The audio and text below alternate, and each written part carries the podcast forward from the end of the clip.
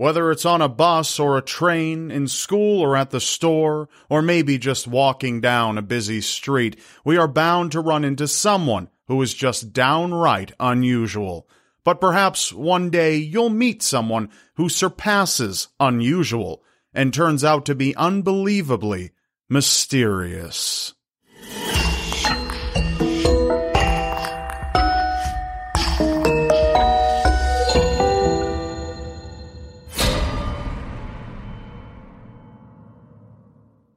Airports play host to a variety of people. Most everyone is either arriving from or departing to a different place. But one traveler who arrived at an airport couldn't even find his homeland on a map. The man flew from Europe to Japan and landed at the Haneda Airport in Tokyo. At customs, when asked to present his passport, officials noted the man was from a country called Taured. This baffled airport officials as this was a country they never heard of before. They questioned the man and he told them how Taured was situated between the borders of France and Spain and had been established for over a thousand years. When asked to point to his home on a map, the man was agitated to find a country named Andorra was in the place of Taured. To make matters even stranger, the airport officials attempted to contact the company the man was there to meet, but attempts failed, and it was discovered that the company he said he worked for didn't exist, and the people they did end up getting in touch with had no idea who this man even was anyway. Aside from having currency from several different countries and being fluent in French and Japanese, the man from Taured was an utter mystery. Until the matter could be figured out, they put the man up in a hotel with security outside his door and confiscated his passport and ID.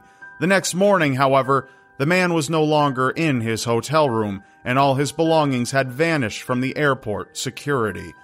The story of the man from Taured seems like a story ripped from the pages of a science fiction novel.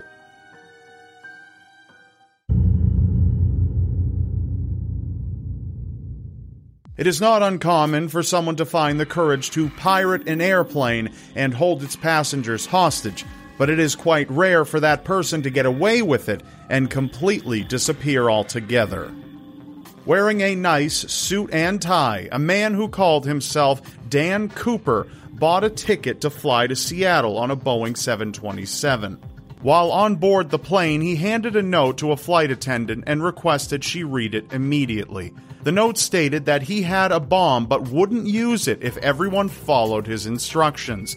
After landing in Seattle, Cooper let the passengers off the plane, requested the plane be refueled, and demanded $200,000 and four parachutes be brought to him. Soon after, the plane was back in the air, and Cooper, two pilots, the flight engineer, and one flight attendant took off toward Reno, Nevada. This time, Cooper had the engineer and attendant enter the cockpit and close the door. Not too long after leaving the Seattle airport, they saw warnings go off that the aft air stair had been activated and there was a change of air pressure. The plane landed in Reno and was immediately boarded by armed police searching for any sign of him. But D.B. Cooper had already jumped from the plane, presumably landing somewhere in southwest Washington. The search for D.B. Cooper by the FBI lasted over 45 years, but eventually they called it quits. The only evidence ever recovered was a tie and some bundles of the cash he had received for the ransom.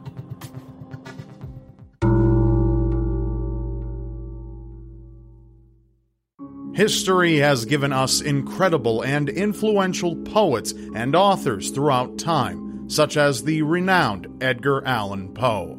His work has affected many, but none so much as the Poe toaster. Edgar Allan Poe died in 1849 at the age of 40 in Baltimore, Maryland. Starting in the 1930s, an unknown person would visit the cenotaph marking the original burial site of Edgar Allan Poe, always donned in black, wearing a scarf or hood to hide their face, and holding a silver tipped cane. His visits were always consistent. He would arrive early in the morning on January 19th, Poe's birthday every year. He would pour one glass of cognac, raise a toast to Poe, and leave the rest of the bottle along with three roses at the site. Occasionally, the mysterious figure left notes along with the other gifts. One note stated, Edgar, I haven't forgotten you. And another said, The torch will be passed, with references to a son. It is presumed that the Poe toaster left this dutiful tradition to his offspring, who held up the ritual into the 2000s. Many people have attempted to get a glimpse of the elusive toaster, but so far, both father and son have remained an enigma. 2009 was the last known sighting of the Poe toaster.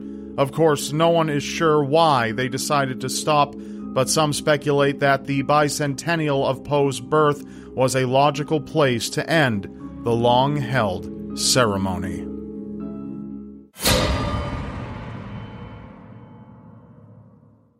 The state of the world and the people in it have advanced over the last thousand years. Even the most rural parts of the world have adopted Western technologies and fashions, but some tribes have no intentions of changing. There's a man that lives in the jungles of the Amazon on a large piece of land that has been sanctioned off just for him. It is believed that the remaining people of his tribe were massacred by ranchers sometime in the 70s or 80s, leaving him as the only survivor. He has continued to live the sheltered tribal life and refuses to contact anyone who approaches him. Those brave enough are met with a sharpened bit of wood he fashioned into an arrow. He crafted several huts around the land, all of them containing a six foot deep hole used as a form of defense or to trap animals. Around one of his huts, researchers have found a lush and plentiful garden, dried nuts, and a torch he formed out of resin. In 2009, he was attacked by gunmen, possibly wanting to get rid of him so they could have his land. Brazilian authorities found the protection post on the land had been raided and there were empty shotgun shells nearby. Though no one has been charged for the attack, they believe the tribesman is alive and well. None of his people are left, no one knows what language he speaks, and he refuses to let anyone get too close. It seems this mysterious man is determined to live out his days in the safety of the jungle.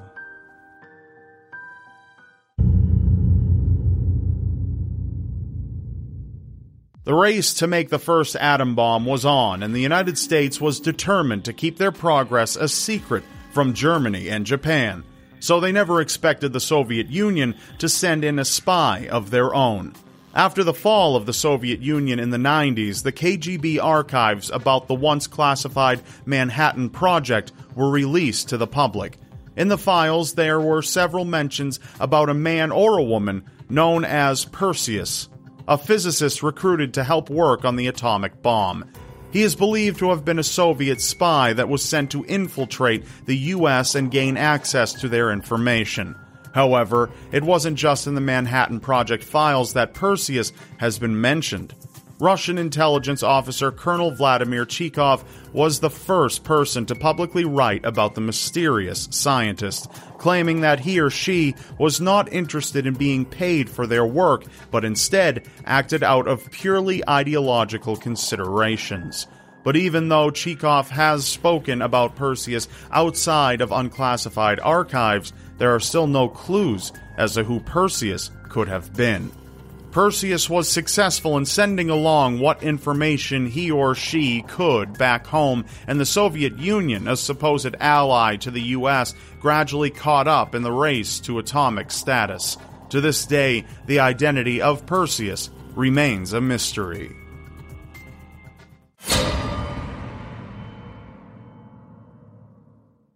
Before there were Bunsen burners, there were crucibles. Before there was chemistry, there was alchemy. And before there was Marie Curie, there was Fulcanelli. Fulcanelli is a famous alchemist who was born sometime in the 1800s and mysteriously disappeared around 1926. His identity has never been revealed, even though he brought three gentlemen under his wing and became their teacher. They all kept their lips sealed on who the real Fulcanelli was. His first and most notable student was a man named Eugene Canseliet, who joined him at just 16 years old.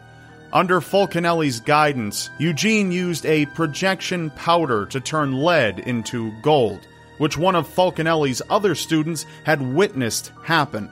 Fulcanelli has written several books under the same pen name with pages that have been illustrated by his other student, Jean Julien Hubert Champagne. This leads some to speculate that Jean Julien was Fulcanelli himself, but this was never proven and the known timeline doesn't match up. Eugene claimed that in 1953, 27 years after Fulcanelli's disappearance, he met up with the alchemist in a Spanish castle. At the time, Fulcanelli would have been over 100 years old, but Eugene said the man looked to be in his 50s instead. No longer Fulcanelli the alchemist, he was now Fulcanelli the divine androgyne. And what happened to him after that remains a mystery to this day. Stay with us. We'll be right back. Bloody FM presents Hometown Ghost Stories, a paranormal podcast that investigates a new town every week, bringing you all the hauntings from haunted houses to castles, bridges to asylums, wandering spirits to demons. Over 100 episodes covering different towns all over the world. Tune in to Hometown Ghost Stories live on YouTube every Tuesday night at 9 p.m. Eastern or on any podcast platform and find out if your hometown is haunted.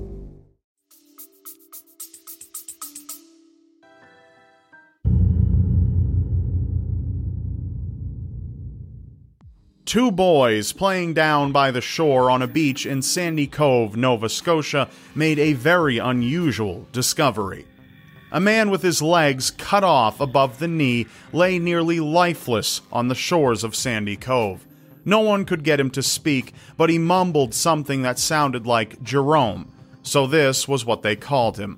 The man looked to be in his late teens or early 20s, but with him not speaking a single word, they couldn't know this for sure.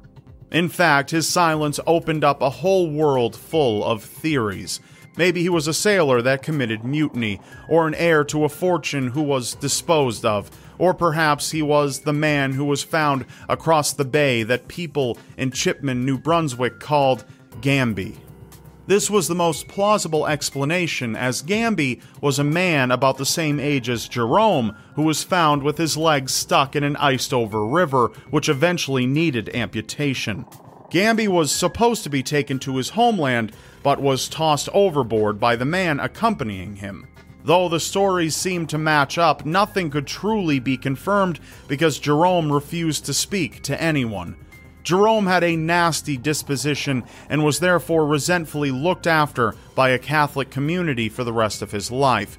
He died the same day as the Titanic sank, making his death go practically unnoticed.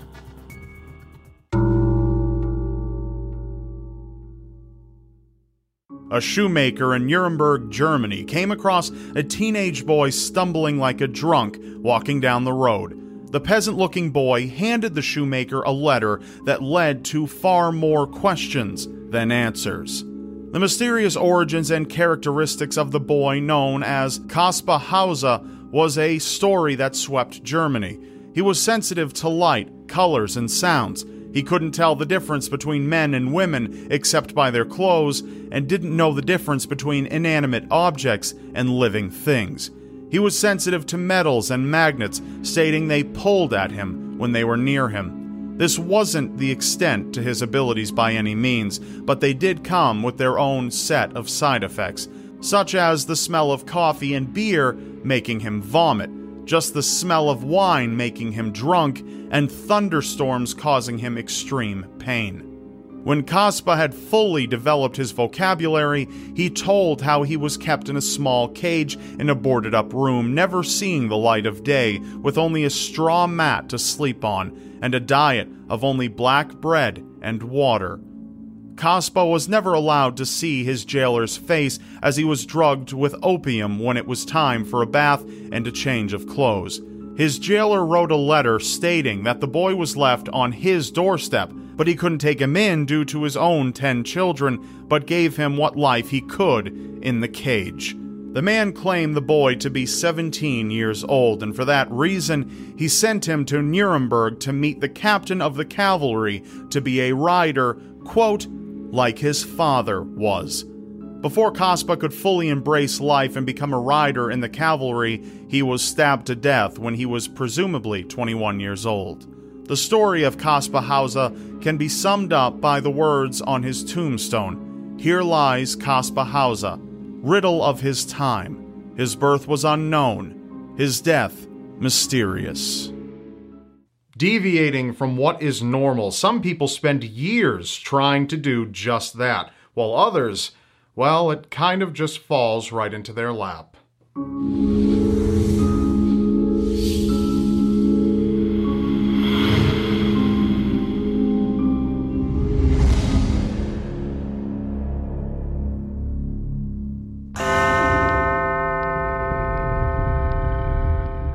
Siblings have trouble getting along from time to time, but imagine the siblings being attached. Giacomo and Giovanni Tocci were born in Locana, Italy between 1875 and 1877. The delivery process of the twins seemed to have been fairly simple since both babies were small in size. Both of the boys' parents were in a complete state of utter shock, however, when greeted with dicephalic conjoined twins. The initial shock in their appearance resulted in their own father experiencing a mental breakdown, sending him off to a month long recovery evaluation at a lunatic asylum. Both Giacomo and Giovanni were joined at their sixth rib and shared two legs, the same genitals, and intestines. Despite the odds being stacked against them, the boy's father had an interesting plan in order to make the family some extra money. At four weeks old, the newborn twins were escorted from their hometown to the city of Turin, Italy. Their father desired additional financial income and thought it would be best to take the boys to Turin's Freak Show, where professors from the Turin Academy of Medicine could further exhibit the children.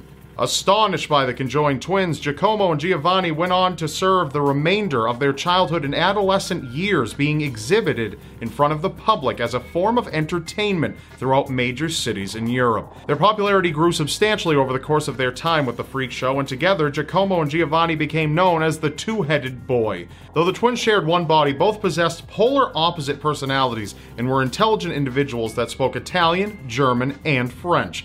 Giovanni appeared to be introverted and enjoyed drinking mineral water, while Giacomo appeared to be extroverted and enjoyed quenching his thirst with beer. Unable to walk, they could only stand and would either use a wheelchair to move or crawled around on the ground whenever possible. In 1891, the boys traveled on an extensive American freak show tour that earned them $1,000 a week. Intriguing many across America, their one year tour turned into a five year public exhibition. With their overwhelming earnings, the boys were able to eventually retire in 1897 and lived out the rest of their days in a villa in Venice, Italy. The long years of being used as a form of entertainment caused the twins to stay hidden in their villa as they both desired privacy from the public eye. Giacomo and Giovanni married two women in 1904, however, numerous reports speculate whether the two were actually dead or alive throughout the early 1900s. Together, the conjoined twins remained hidden from the media and led private lives together. It is not known when they passed away or if they ever had their own children.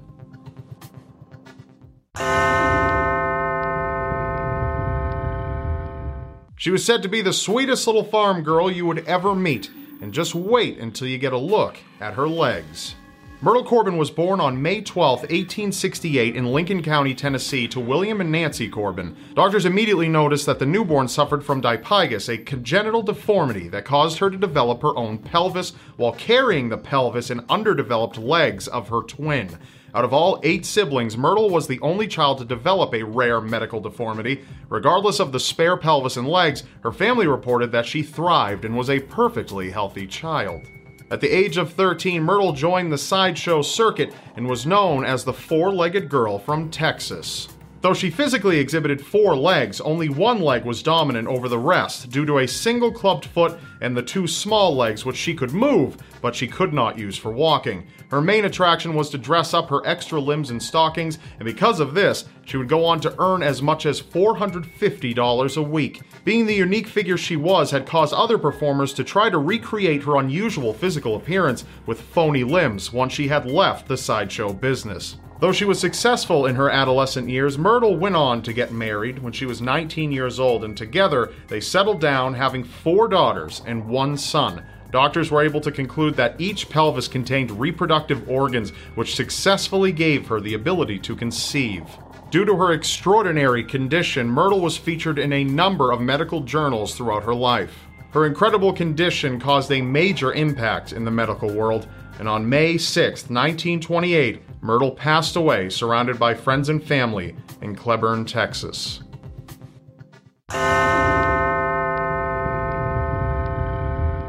In 1885, Martin Emmerling was born in Nuremberg, Germany, and seemed like just a normal boy. Growing up, Martin didn't appear to have any external deformities. However, he was born with a twisted spine. As a young adult, he was able to train himself to twist his head a full 180 degrees. Martin knew he could make a living from his talent and decided to move from Germany to America with other European sideshow performers in 1921. It didn't take long for him to pursue an incredibly successful career performing with popular sideshow businesses such as Ripley's Believe It or Not and the Ringling Brothers and Barnum and Bailey. His increase in popularity inspired him to change his name to Martin Laurello, but he took on a number of different names, such as the Human Owl, the Man with the Revolving Head, and Bobby, the Boy with the Revolving Head. His unusual talent did leave many skeptical. When confronted, Martin stated that it took him three years to train his body into twisting abnormal lengths. The training had caused Martin to dislocate vertebrae and even caused him to lose complete air circulation while twisting his head on stage. His acts caused him to attract massive crowds wherever he went and landed him on TV shows throughout the 1930s to 1950s. Martin was also known for training dogs and cats on stage, making them perform acrobatic tricks at his command. Though he did appear to be an amazing man who left his audience feeling amused and disturbingly unsettled, he didn't seem to carry the best reputation off stage. Sideshow performer Priscilla the Monkey Girl Bejano described Martin as a Nazi and an extremely unpleasant man. In 1931, Martin was arrested by police in Baltimore after abandoning his wife in New York. Martin's last recorded appearance was on the show You Asked For It in 1952. It would be three years later, in 1955, when he would suffer a fatal heart attack at the age of 70. No one has since been able to display the same exact abnormal talents as Martin, making him an incredible part of sideshow history. That's all for now. Remember, you may not believe it, but anything is possible in a world so seriously strange. Everyone is unique, but sometimes there are those that can be far more unique than just about everyone else.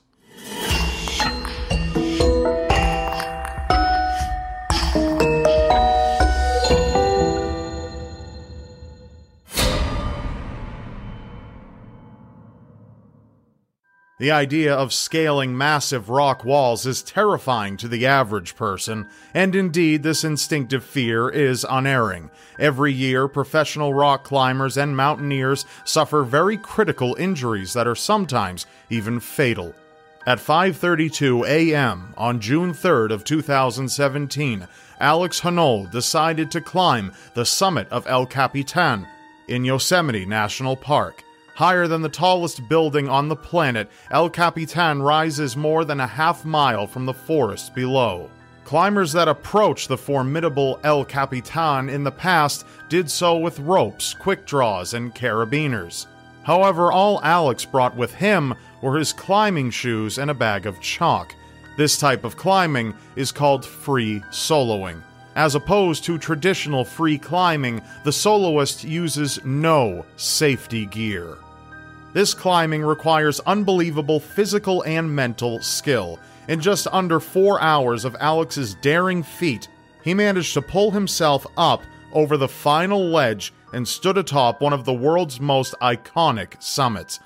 There is no doubt that bold individuals like Alex lead us to question what extremes we ourselves are actually capable of undertaking.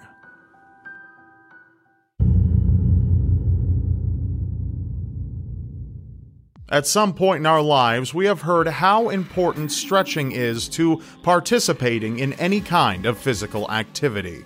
However, it is not likely that we would ever be able to stretch to a degree that this gifted woman is able to. Julia Günthel, also known by her performing name as Zlata, is considered the most flexible woman in the world. The Kazakhstan native trained as a gymnast for years before moving to Germany. Once in Germany, she started performing as a contortionist. In the world of contortion, there are two types of performers front benders and back benders, but Zlata is one of a very select group that can bend her spine in both directions. This extreme flexibility allows her to hold poses that no one else on Earth can. Zlata even earned a world record by popping three balloons between her back and the back of her legs in 12 seconds. In an effort to discover the source of this incredible skill, Zlata agreed to undergo an MRI while in one of her famous poses. As a result, doctors were able to determine the secret was in her ligaments. As we age, our ligaments harden and become more rigid. In Zlata's case, this never happened, leaving her with connective tissue as pliable as that of an infant.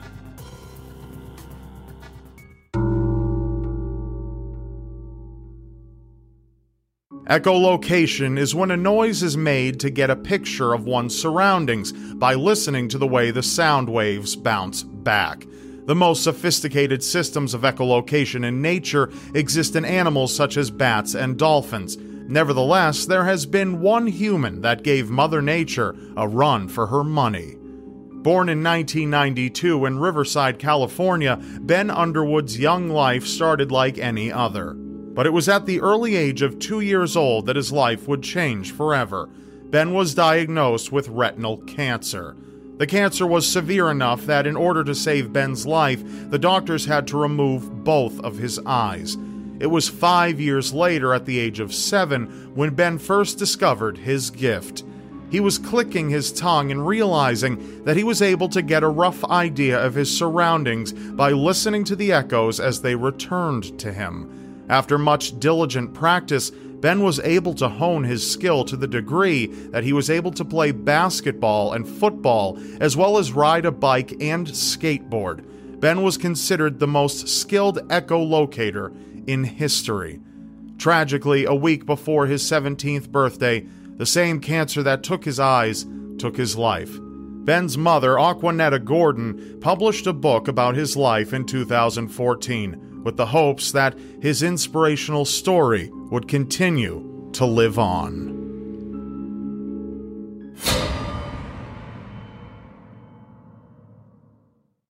For anyone that struggled through math class, a calculator was often their saving grace. The same is true about math professor Arthur T. Benjamin, but the only difference is his calculator is inside his head. With degrees from Carnegie Mellon and Johns Hopkins Universities, Benjamin is undoubtedly an exceedingly intelligent individual. However, the word intelligent does not begin to even cover it. Benjamin is a professor at Harvey Mudd College specializing in combinatorics, the study of countable discrete structures. He is also the author of over 90 academic papers and five books. Benjamin was already a notable figure in his field, but it was not until his 2005 TED Talk that the rest of the world was exposed to his genius. In this talk, he performed what he calls math magic, a combination of math and magic. He began his talk by bringing four people from the crowd with calculators up on stage. He then asked the audience to pick two random two digit numbers to multiply together. Benjamin was then able to call out the answer faster than anyone could type the problem into their calculator. As the show progressed, Benjamin was squaring five digit numbers mentally in a matter of only seconds. To accomplish this, he has taught himself to use mnemonic devices to represent numbers in his mind. Benjamin now lectures about his amazing skill in schools and corporate events all over the country.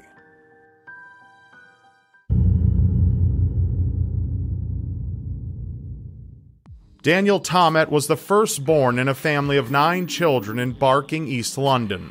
When he was a child, he was plagued by epileptic seizures.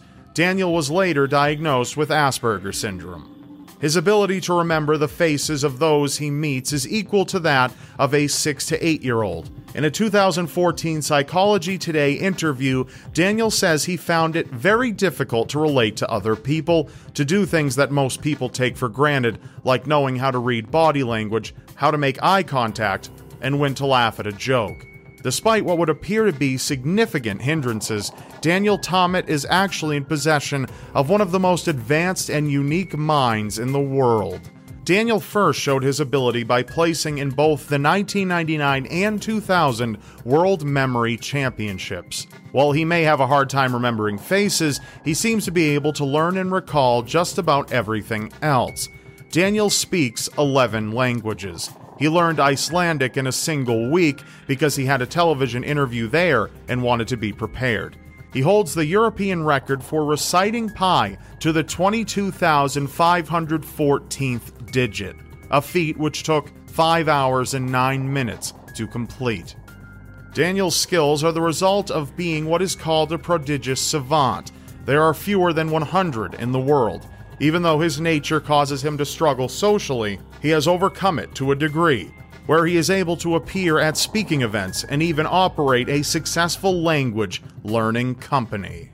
Thank you for listening. Be sure to follow the Seriously Strange podcast so you don't miss what we've got in store for you. Watch the shadows and stay alive out there. Thanks to all of you for your support. The Seriously Strange podcast is made possible due in part to contributions made by our listeners like you. So if you would like to keep the Seriously Strange podcast online and accessible, please consider pressing the link that says support the show in the description of any podcast episode. You can then choose your preferred way to donate and send a contribution our way because we can't do this without our listeners' support. If you decide to contribute, it's tremendously appreciated and we thank you so much. We read every single message included with each contribution, so feel free to include your comments or even make a request for a future topic. Thanks for listening. We've got a lot more in store for you. Take care and enjoy your next episode.